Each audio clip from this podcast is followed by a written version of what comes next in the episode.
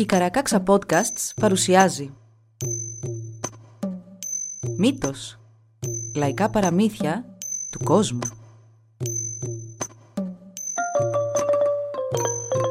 Κάποιες ιστορίες μπορεί για κάποιους να περιλαμβάνουν ευαίσθητο υλικό.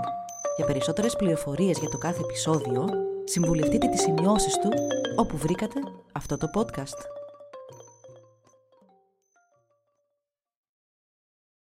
Για γυάλι, ο γίγαντας Ο γίγαντας βγήκε από κάτω. Φώναζε και φώναζε καθώς έβγαινε από το βουνό και έσκουζε σε όλη τη διαδρομή. Φώναζε στους ανθρώπους καθώς τους έψαχνε. Φώναζε και η φωνή του αντιλαλούσε σε όλους τους λόφους. Του απάντησε ο σκίουρος. Είπε στους ανθρώπους ότι κάποιος ανέβαινε τον λόφο και τους έψαχνε φωνάζοντας. «Ίσως θέλει κάτι να μας πει», είπε ο σκίουρος. «Θα πάω να τον συναντήσω». Είπε και στη γυναίκα του «Νομίζω πως είναι ο αδερφός σου που έρχεται. Θα είμαι εδώ να τον υποδεχτώ». Έβρεχε πολύ όταν ο σκίουρος βγήκε να υποδεχτεί τον νεοφερμένο. Του φώναξε. «Έλα και πες μας ποιος είσαι». «Ναι, εκεί είναι το κρέας μου», απάντησε ο γίγαντας. Ο σκίουρος του απάντησε ξανά, αφού νόμισε πως ήταν ο κουνιάδος του.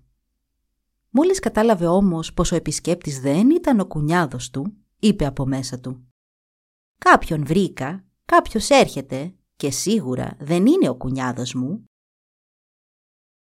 Ειδικά όταν ο σκίουρος είδε το σακίδιο στην πλάτη του γίγαντα, σιγουρεύτηκε πως δεν ήταν ο κουνιάδος του και ξανασκέφτηκε Μάλλον καλά είναι να μην πάω πουθενά τώρα, μιας και στα σίγουρα δεν θα φτάσω σπίτι μου. Εκείνη όμως τη στιγμή τον έφτασε και ο γίγαντας και τον ρώτησε πού πήγαινε. Απάντησε ο σκίουρος. «Το σπίτι με την οικογένειά μου είναι εκεί». Και ο γίγαντας του είπε. «Πήγαινε μπροστά και εγώ θα ακολουθήσω».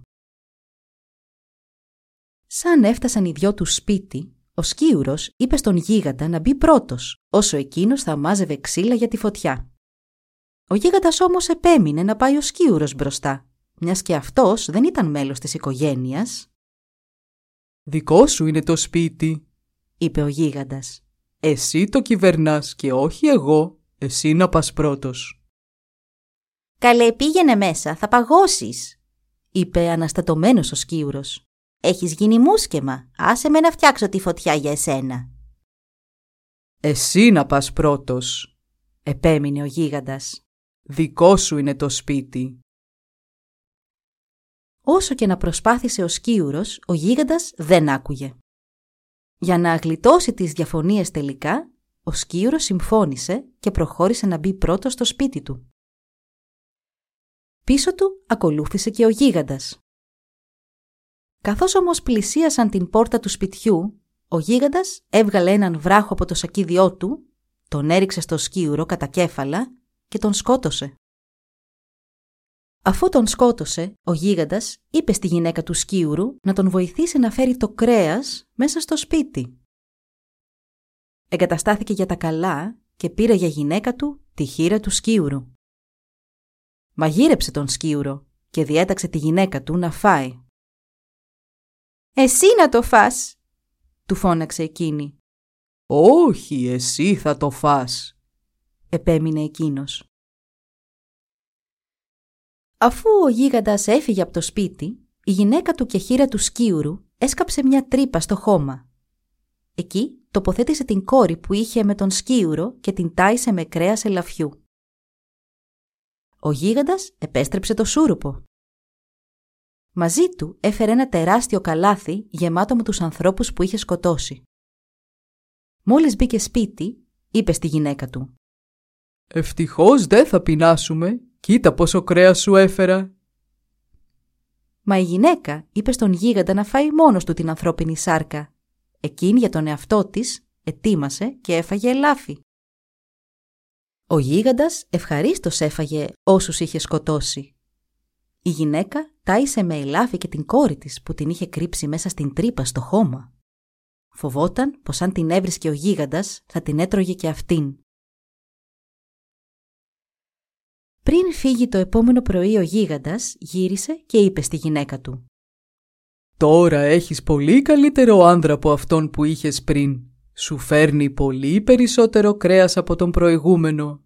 Πάω να σου φέρω κι άλλο». Και πήρε τον δρόμο για τους λόφους όπου ήξερε ότι ζούσαν πολλοί άνθρωποι. Είπε στη γυναίκα του ότι θα γύριζε πάλι κατά το σούρουπο και αφού βγήκε από το σπίτι κύλησε έναν τεράστιο βράχο μπροστά στην είσοδο για να μην δραπετεύσει η χείρα του σκίουρου. Έβαλε και άλλους δυο εκεί που ήταν οι πόρτες για τους φιλοξενούμενους και τέλος μια μεγάλη πέτρα στο άνοιγμα του τζακιού. Μόνο μόλις σιγουρεύτηκε ότι δεν υπήρχε διέξοδος πήγε να πιάσει ανθρώπους. Πράγματι, όταν γύρισε πριν τη Δύση, είχε πιάσει πολλούς μεγαλόσωμους και αφράτους ανθρώπους για τη γυναίκα του το καλάθι του ήταν πάλι γεμάτο. Παραμέρισε τους βράχους και μπήκε στο σπίτι. Δεν ήξερε όμως πως όσο έλειπε, η γυναίκα είχε κάτσει και είχε μαγειρέψει μπόλικο κρέας ελαφιού. Έτσι, όταν ο γίγαντας γύρισε και απέτησε η γυναίκα του να φάει ανθρώπινο κρέας, εκείνη του είπε «Ναι, αλλά στην πραγματικότητα έφαγε το ελάφι». Μόλις ο γίγαντας χόρτασε και δεν ήθελε να φάει άλλο, πέταξε το περισεβούμενο ανθρώπινο κρέας. Και την επόμενη μέρα πάλι τέτοιο κρέας έφερε στη γυναίκα του και της είπε «Αν δεν φας ανθρώπινη σάρκα θα σε σκοτώσω. Μα έχεις ένα τόσο καλό άνδρα τώρα. Δες πόσο φαγητό σου φέρνει κάθε μέρα. Ούτε μια πέτρα δεν πάει χαμένη όταν την πετάω, όλους τους πετυχαίνω. Σκότωνε και μαγείρευε, μαγείρευε και σκότωνε. Αυτό έκανε κάθε μέρα.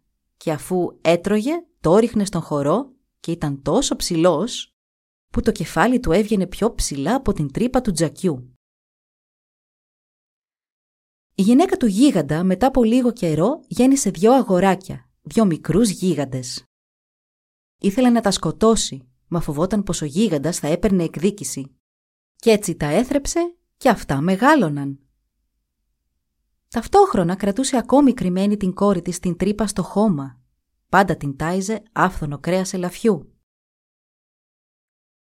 Μια μέρα που είχε βγει πάλι ο γίγαντας, η γυναίκα έβγαλε την κόρη της από τον λάκκο και την πήρε στην αγκαλιά της, όσο τα δυο αγόρια γίγαντες κοιμόντουσαν. Έκλαιγε όλη η μέρα όσο έλειπε ο γίγαντας, θρυνούσε για τον χαμό του σκίουρου. Έκλαιγε και που δεν μπορούσε να αποδράσει με όλους αυτούς τους βράχους που είχε βάλει ο γίγαντας σε όλες τις εισόδους. Έτσι συνέχεια καθόταν στο σπίτι και έκλαιγε. Όπως κάθε μέρα, ο γίγαντας είπε «Φάε, αυτό είναι το φαγητό που ετοίμασα για εσένα και θα το φας. Να, αυτό είναι το καλύτερο κομμάτι, το διάλεξα ειδικά για εσένα».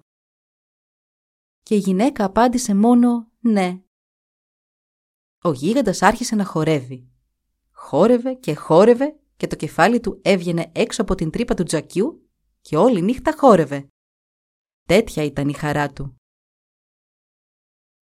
Της είπε το πρωί. Να φροντίσεις τους γιους μου, να μην τους χάσεις και να μην τους παραμελήσεις, να τους ταΐζεις τακτικά. Κρέας θα σου φέρνω εγώ και μάλιστα άφθονο, πάντα πετυχαίνω το στόχο μου. Πήγαινε στους λόφους και σκότωνε τους πάντες, γέρους και νέους, αγόρια και κορίτσια. Σκότωνε τόσους πολλούς που γρήγορα γέμιζε το καλάθι του. Η γυναίκα όμως έτρωγε πάντα το κρέας ελαφιού που είχε πιάσει ο σκίουρος. Γύριζε σπίτι ο γίγαντας και χόρευε. Στη γυναίκα του έδινε να τρώει τους γέρους και τις γριές, ενώ για τον εαυτό του κρατούσε τους νεότερους. Μια μέρα, μαζί με τους ανθρώπους, έφερε μαζί του κουκουνάρια. Τα παλιωμένα άσπρα κουκουνάρια που δεν είχαν σχεδόν καθόλου ψαχνό, τα έδωσε στη γυναίκα του, λέγοντάς της «Φάε αυτά τα κουκουνάρια, έχω φέρει πολλά. Βλέπεις, δεν θα πεινάσεις ποτέ όσο είσαι μαζί μου. Φάε, μου φαίνεσαι πεινασμένη». Και η γυναίκα είπε μόνο «ναι». Μα τον ξεγέλασε και μόνο έκανε ότι έφαγε τα κουκουνάρια ενώ δεν κοιτούσε ο γίγαντας, εκείνη τα πέταξε και έφαγε τα κουκουνάρια που κάποτε της είχε φέρει ο σκίουρος. Κάθε φορά που έφευγε ο γίγαντας, εκείνη έτρωγε μόνο από το φαγητό που είχε φέρει ο σκίουρος. Ο γίγαντας συνέχισε να φέρνει πίσω ανθρώπινο κρέας και μάλιστα και από γυναίκες μεγαλόσωμες και τροφαντές. Κάποιες φορές έφερνε στη γυναίκα του και έγκυες και της έλεγε «Φάε, φάε καλά». Και εκείνη του έλεγε «Ναι, τρώω» αλλά πάντα του έλεγε ψέματα και δεν έτρωγε. Πήγαινε ο γίγαντας κατά τους λόφους για να πιάσει ανθρώπους και τώρα ταξίδευε ακόμη πιο μακριά να φέρει κυνήγι πίσω στο σπίτι του. Έφερε στη γυναίκα του γριές γυναίκες και της είπε να τις φάει και εκείνη του είπε ναι και τον κορόιδεψε. Κάθε μέρα η γυναίκα έκλαιγε γιατί φοβόταν ότι θα τη σκότωνε και κάθε μέρα μαγείρευε ελάφι και το έδινε στην κόρη της μέσα στο λάκκο. Την έβγαζε και την κρατούσε και έκλαιγε γιατί ο σκίουρος είχε πεθάνει και ήταν πολύ καλός άνδρας. Όταν έλειπε ο γίγαντας έκλαιγε και όταν γυρνούσε έβαζε πάλι την κόρη της στο χώμα και ξάπλωνε από πάνω για να μην την βρει ο γίγαντας. Τα δυο αγόρια βρίσκονταν πάντα στις γωνιές του σπιτιού και όταν ερχόταν ο γίγαντας πάντα τους άλλαζε θέση. Τα αγόρια δεν έκλαιγαν ποτέ, μόνο γελούσαν. Αυτό έκαναν όλη μέρα. Τα αδέρφια του Σκίουρου στο νότο τον είδαν στον ύπνο τους. Ένας από αυτούς είπε «Νομίζω ότι πρέπει να πάω να τον επισκεφτώ, να δω τι κάνει. Στο όνειρό μου τον είδα άρρωστο». Και χωρίς να πει σε κανέναν τίποτα, κίνησε να πάει στον αδερφό του τον Σκίουρο, μιας και είχε ανησυχήσει. Ταξίδεψε μέσα από βουνά, αλλά δεν πήγε από το μονοπάτι, μόνο μέσα από τη βλάστηση και πέρασε τα ψηλότερα βουνά. Δεν βιαζόταν, πήγαινε αργά και σταθερά να δει τον αδερφό του. Έφτασε επιτέλους στο σπίτι του Σκίουρου και φώναξε στη νύφη του. «Ήρθα. Τι είναι αυτή η βράχη στην είσοδο» «Έλα μέσα», ακούστηκε η φωνή της νύφης του από μέσα από το σπίτι. «Ο γίγαντας σκότωσε τον αδερφό σου και κάθε μέρα με κλείνει μέσα στο σπίτι με αυτούς τους βράχους». Εκείνος έβγαλε έναν έναν τους βράγους από τις εισόδους. Σαν μπήκε στο σπίτι, η γυναίκα του είπε «Ο γίγαντας σκότωσε τον αδερφό σου και τώρα έχει δυο αγόρια γίγαντες. Να, εκεί είναι». «Πού είναι η κόρη του αδερφού μου» ρώτησε ο αδερφός του Σκίουρου. «Είναι μέσα σε εκείνο τον λάκκο. Δεν ήθελα να την βρει ο γίγαντας» και του έδειξε την τρύπα. Ο αδερφός του Σκίουρου ρώτησε τη γυναίκα πότε θα επέστρεφε ο γίγαντας. Κάποιες φορές επιστρέφει το σούρουπο, κάποιες φορές αφού έχει βραδιάσει. Αλλά αυτή τη φορά πήγε μακριά και θα γυρίσει αύριο το πρωί, του απάντησε εκείνη. Ο κουνιάδος της της είπε να συνθλίψει κάμποσο οψιανό και να τραβήξει για το πατρικό της. Της είπε «Ο γίγαντας έχει πολλά αδέρφια αν σε στριμώξουν πουθενά, εσύ να τους πετάξεις τον οψιανό στα μούτρα. Εγώ δεν θα έρθω μαζί σου, εδώ θα μείνω να περιμένω. Η γυναίκα έκανε σκόνη κάμποσο οψιανό και τον έβαλε μέσα σε ένα τομάρι ελαφιού. Ο κουνιάδος της τότε της είπε να ξεκινήσει αμέσως και επανέλαβε. «Πρόσεξε να μην χάσεις τον οψιανό, μόνο αυτός θα σε σώσει». Αν δεις τους γίγαντες, να τους τον πετάξεις στα μάτια. Και άρχισε να σκάβει την μια τρύπα μετά την άλλη. Η γυναίκα τον υπάκουσε και έφυγε. Στο μεταξύ, εκείνος έσκαβε και έσκαβε τρύπες, μια στον νότο, μια στη δύση, μια στον βορρά και μια στην ανατολή. Τις τρύπες τις έσκαβε για να χωθεί μέσα σε περίπτωση που τον κυνηγήσουν, να έχει κάπου να κρυφτεί έσκαβε τρύπες παντού, μέσα στο σπίτι και έξω από αυτό. Σαν τελείωσε, έκατσε χάμο και δεν έκανε τίποτα άλλο. Ξεκουράστηκε και έκανε και μια βόλτα στα περίχωρα του σπιτιού. Άρχισε να σκέφτεται τον γίγαντα και πότε θα γυρνούσε. Πήγε στους λόφους και έφερε πίσω ένα κλαδί αρκτοστάφυλλου που τη μια άκρη του την ακόνησε καλά. Όλη μέρα τη δούλευε την άκρη. Ήθελε να την κάνει πολύ κοφτερή. Σκέφτηκε και τις προειδοποιήσεις της νύφης του. Την είχε ρωτήσει τι συνήθιζε να κάνει ο γίγαντας αν γύριζε και εκείνη του είχε πει ότι χόρευε μέσα και έξω και ότι το κεφάλι του περίσευε πάνω από την τρύπα του τζακιού. Ο αδερφός του Σκίουρου το είχε καταγράψει και τώρα είχε τελειώσει με τη μύτη του κλαδιού αρκτοστάφυλλου. Ήταν στα αλήθεια πολύ μητερό. Βάλθηκε να κόβει βόλτες. Με το βλέμμα του πάντα στραμμένο προς τους λόφους, είδε τον γίγαντα να κατεβαίνει και σκέφτηκε «Αυτός πρέπει να είναι». Στάθηκε απ' έξω από το σπίτι και μόνο όταν ο γίγαντας είχε πλησιάσει αρκετά μπήκε μέσα. Ο γίγαντας τον είδε και όλο χαρά είπε «Να κι άλλο θύμα, να κι άλλο θύραμα» και βιάστηκε να ακολουθήσει τον άνδρα μέσα στο σπίτι. Ο αδερφός του Σκίουρου όμως είχε ήδη σκοτώσει τα δυο αγόρια γίγαντες. Τους είχε βγάλει τα μάτια και τα είχε πετάξει στη φωτιά, ενώ το καθένα τους το είχε στήσει σε διαφορετική γωνιά του σπιτιού. Όλα αυτά έγιναν γιατί πριν φύγει η νύφη του την είχε ρωτήσει «Πού έχουν οι γίγαντες την καρδιά τους» και εκείνη του είχε πει «Στον αστράγαλο» και εκεί ακριβώς τα είχε χτυπήσει όταν τα σκότωσε. Μόλις τα σκότωσε και πέταξε τα μάτια τους στη φωτιά, είχε βγει έξω αφήνοντας τους δυο μικρούς γίγαντες σε δυο γωνιές κοντά στη φωτιά. Ο αδερφός του Σκίουρου μίλησε τότε στον γίγαντα και του είπε «Ποιο είναι το πρώτο πράγμα που κάνεις όταν γυρίζεις σπίτι» «Χορεύω βέβαια. Δες με να χορεύω». Ο αδερφός του Σκίουρου τότε άρχισε να χώνεται πότε στην μια τρύπα που είχε σκάψει και πότε στην άλλη και όσο και να προσπαθούσε να τον πιάσει ο γίγαντας, ο άνδρας πάντα του ξέφευγε με ταχύτητα.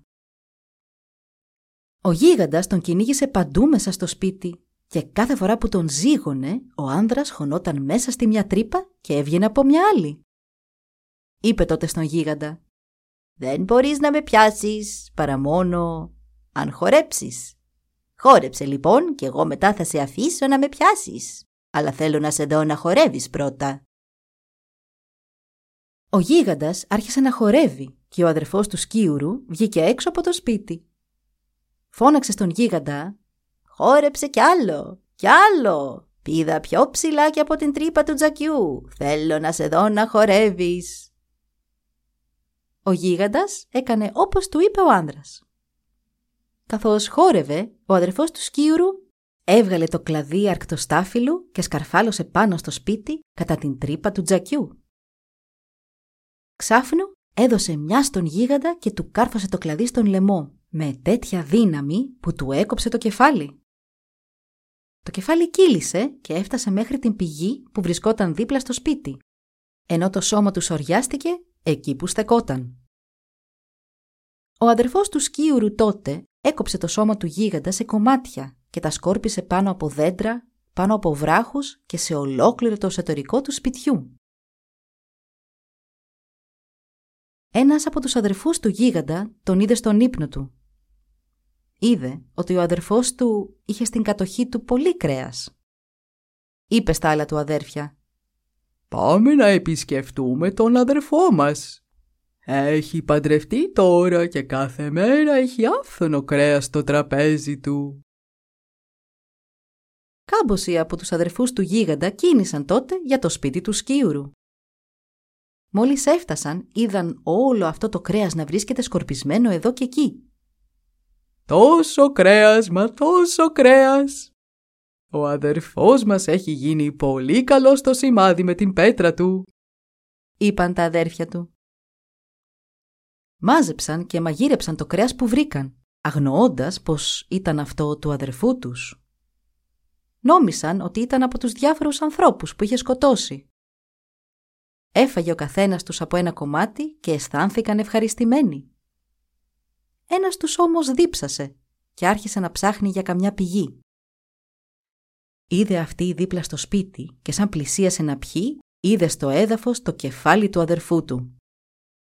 «Τον αδερφό μας φάγαμε!» είπε στα αδέρφια του και όλοι συγκεντρώθηκαν μέσα στο σπίτι. Είπε τότε ο μικρότερος Κάποιος σκότωσε τον αδερφό μας. Τι να φωνάξουμε σαν θα κλάψουμε; «Να φωνάξουμε δρύς», είπε ένας άλλος αδερφός. «Δεν ξέρω ποιος είναι ο φωνιάς του, μα ούτε από που ήρθε. Λέω να κοιμηθούμε και να ονειρευτούμε». Έτσι έκαναν όλοι τους. Αυτός που είχε προτείνει να κοιμηθούν, είπε να κοιμηθούν με το κεφάλι τους προς τον νότο. Οι υπόλοιποι του απάντησαν πως δεν πίστευαν πως ο φωνιάς είχε έρθει από εκεί.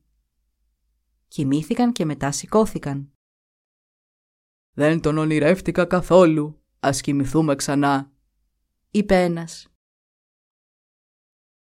Κοιμήθηκαν και σηκώθηκαν και ένας άλλος είπε «Κάποιος από τον βορρά σκότωσε τον αδερφό μας». Μα οι άλλοι δεν τον πίστεψαν. Κοιμήθηκαν και σηκώθηκαν.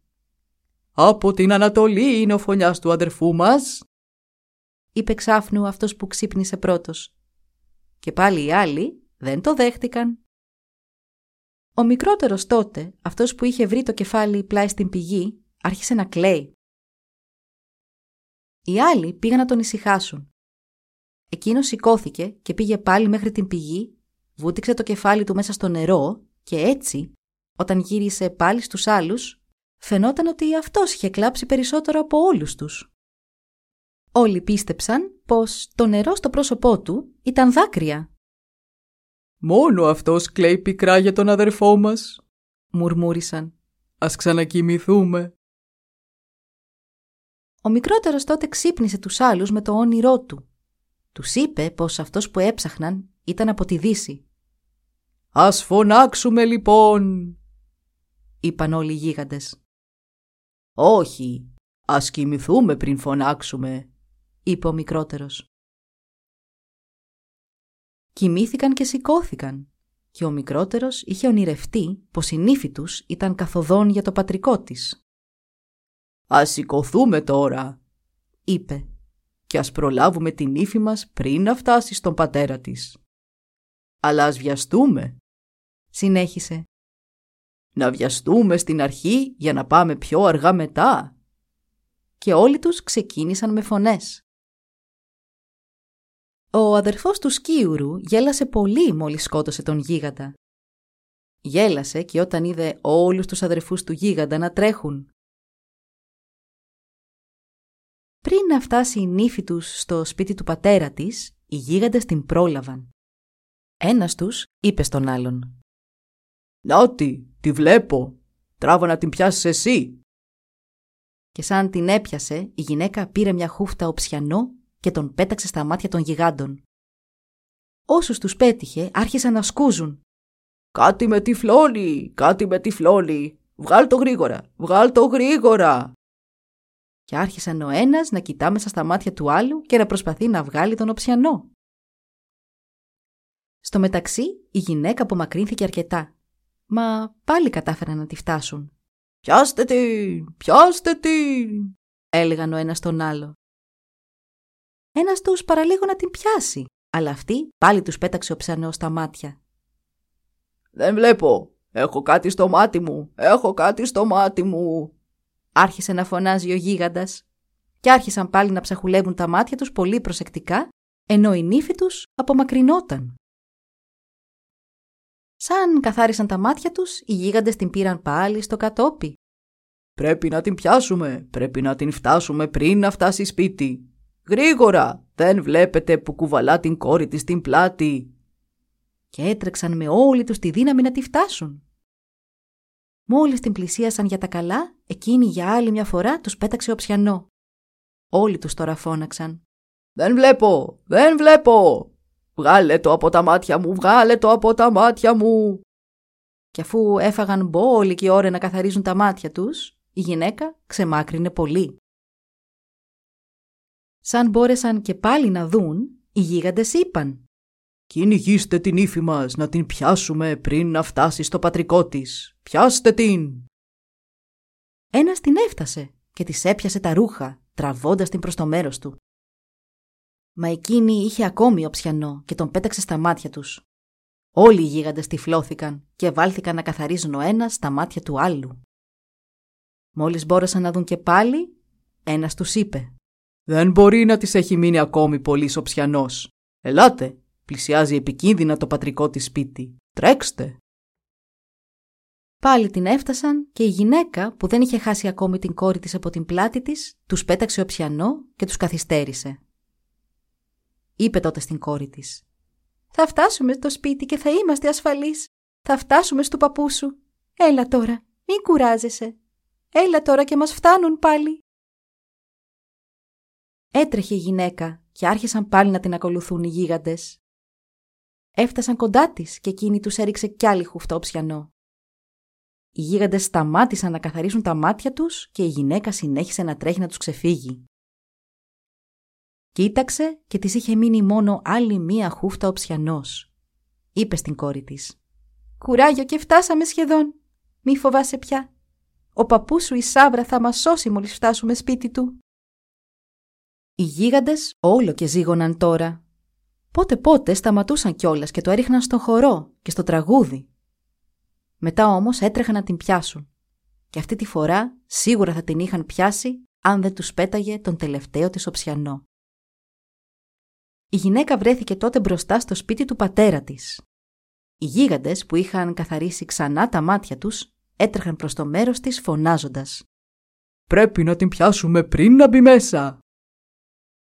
Η γυναίκα φώναξε στον πατέρα της να της ανοίξει να μπει. «Ένας γίγαντας σκότωσε τον γαμπρό σου! Ένας γίγαντας τον έφαγε!» Η βαριά πέτρινη πόρτα τότε άνοιξε. Η γυναίκα και η κόρη της πέρασαν μέσα και ο πατέρας της έφτισε την πόρτα ξοπίσω της να μην μπορέσουν να μπουν μέσα οι γίγαντες. Όλο το σπίτι τότε μεταμορφώθηκε σε πέτρα. Με αυτή τη φτισιά έγινε γερό και δυνατό, πέτρινο. Οι γίγαντες το κύκλωσαν και άρχισαν να ψάχνουν και να ρωτούν για την πόρτα. Μα η Σάβρα δεν τους απάντησε. Στο τέλος κουράστηκαν και έκατσαν κάτω. Σε λίγο όμως άρχισαν πάλι τους χορούς και τα τραγούδια. Ο γέρος ρώτησε την κόρη του. «Μα ποιοι είναι αυτοί, ποιοι είναι» «Είναι τα αδέρφια του γίγαντα». «Άσε να τους φυσήξει ο αέρας μακριά», είπε ο γέρος Σάβρα. «Να τους πάρει να τους πετάξει μακριά, δεν τους θέλω εδώ». Τότε σηκώθηκε ένας πολύ δυνατός άνεμος. Αλλά τα αδέρφια του γίγαντα γύρισαν όλα μαζί και φύσηξαν τον άνεμο μακριά. Ο γέρος τότε μέσα από το σπίτι του κάλεσε να έρθει χιόνι τρανό. Το χιόνι ήρθε και κάλυψε τα πάντα. «Έλα και πέσε πάνω από τα πάντα», είπε με δυνατή φωνή ο γέρος Σάβρα όταν κάλεσε το χιόνι.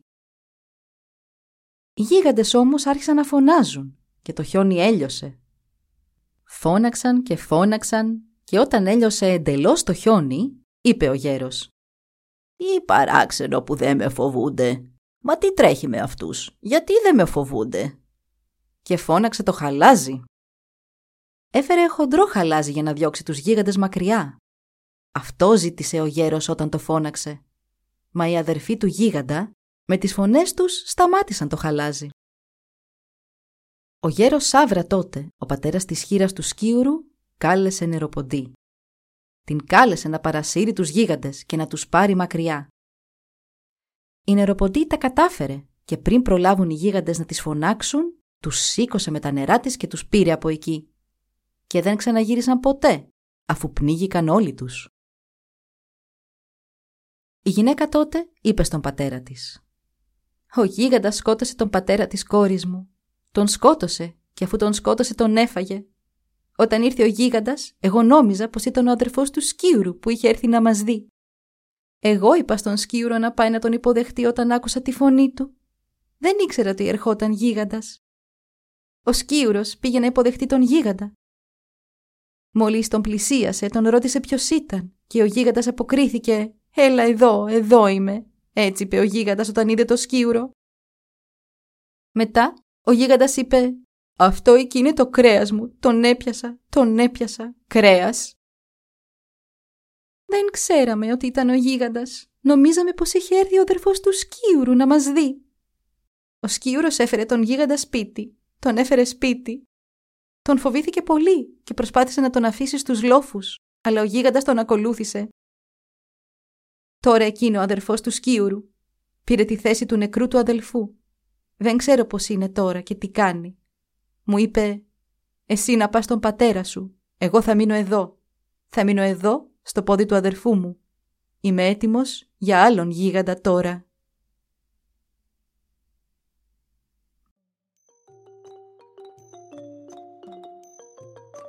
Εδώ λοιπόν η ιστορία μας έλαβε τέλος. Μπορείτε να μας βρείτε στην ιστοσελίδα www.karakaksa.org για να μας ακολουθήσετε και να μας υποστηρίξετε. Σας ευχαριστούμε που μας παρακολουθήσατε. Γεια σας!